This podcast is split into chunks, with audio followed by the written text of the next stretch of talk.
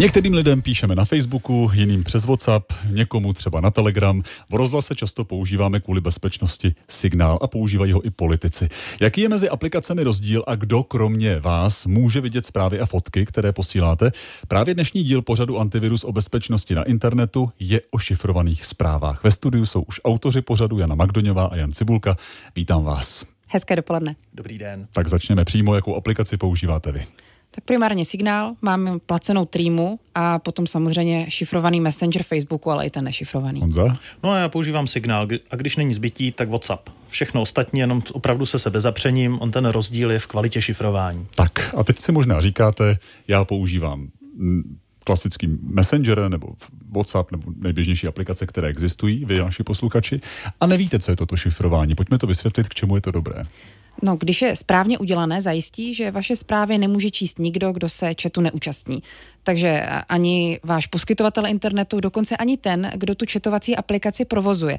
Ideálně by ani neměl vědět, kdo a s kým si píše. No a proč by mi mělo vadit, že třeba provozovatel té služby čte moje zprávy? No já když si s někým píšu, tak nechci, aby mi kdokoliv koukal přes rameno. Třeba proto, aby mi pak nenabízel reklamy podle toho, o čem se bavím s kamarády.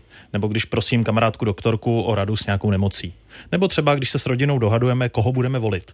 A nejsou to jenom reklamní firmy, které by takové informace chtěly sbírat. Jak víme díky dokumentům, které v roce 2010 vynesl whistleblower Edward Snowden, o naši korespondenci mají zájem i tajné služby. A tomu tedy šifrování brání? Proč máme těch četovacích aplikací tolik?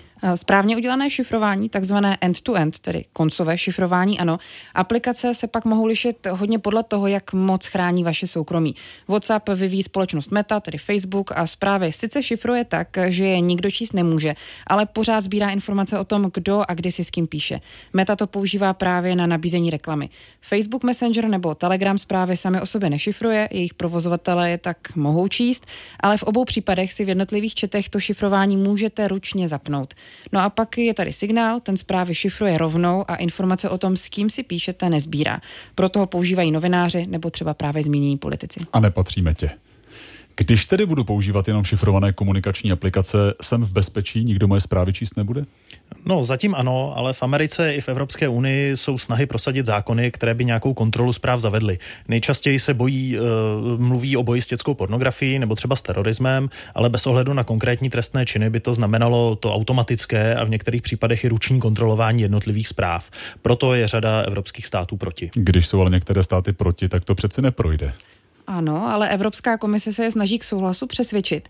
Zaplatila si třeba reklamu na síti X, dříve Twitteru, která mířila na některé evropské státy, včetně Česka. A podává to tak, že bez tohohle nástroje nemáme šanci zastavit zneužívání dětí na internetu.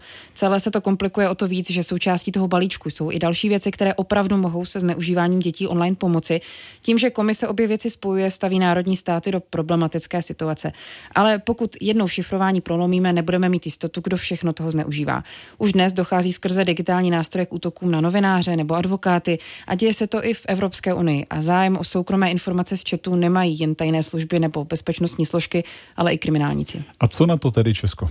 Podle pirátského europoslance Marcela Kolaj se k tomu tuhletu středu sejde vládní výbor pro Evropskou unii. A Česko je sice malá země, ale ty názory na šifrování jsou v Radě Evropské unie rozdělené a Češi se tak mohou být takovým jazyčkem na vahách, který pomůže rozhodnout, kterým směrem se potom Unie v otázce šifrování vydá. Pro dnešek všechno. Děkuji. Jan Cibulka, Jana Magdoňová. Naslyšenou. Naschledanou. A těším se v dalším díle nebo ve vysílání opět za týden ve stejném čase.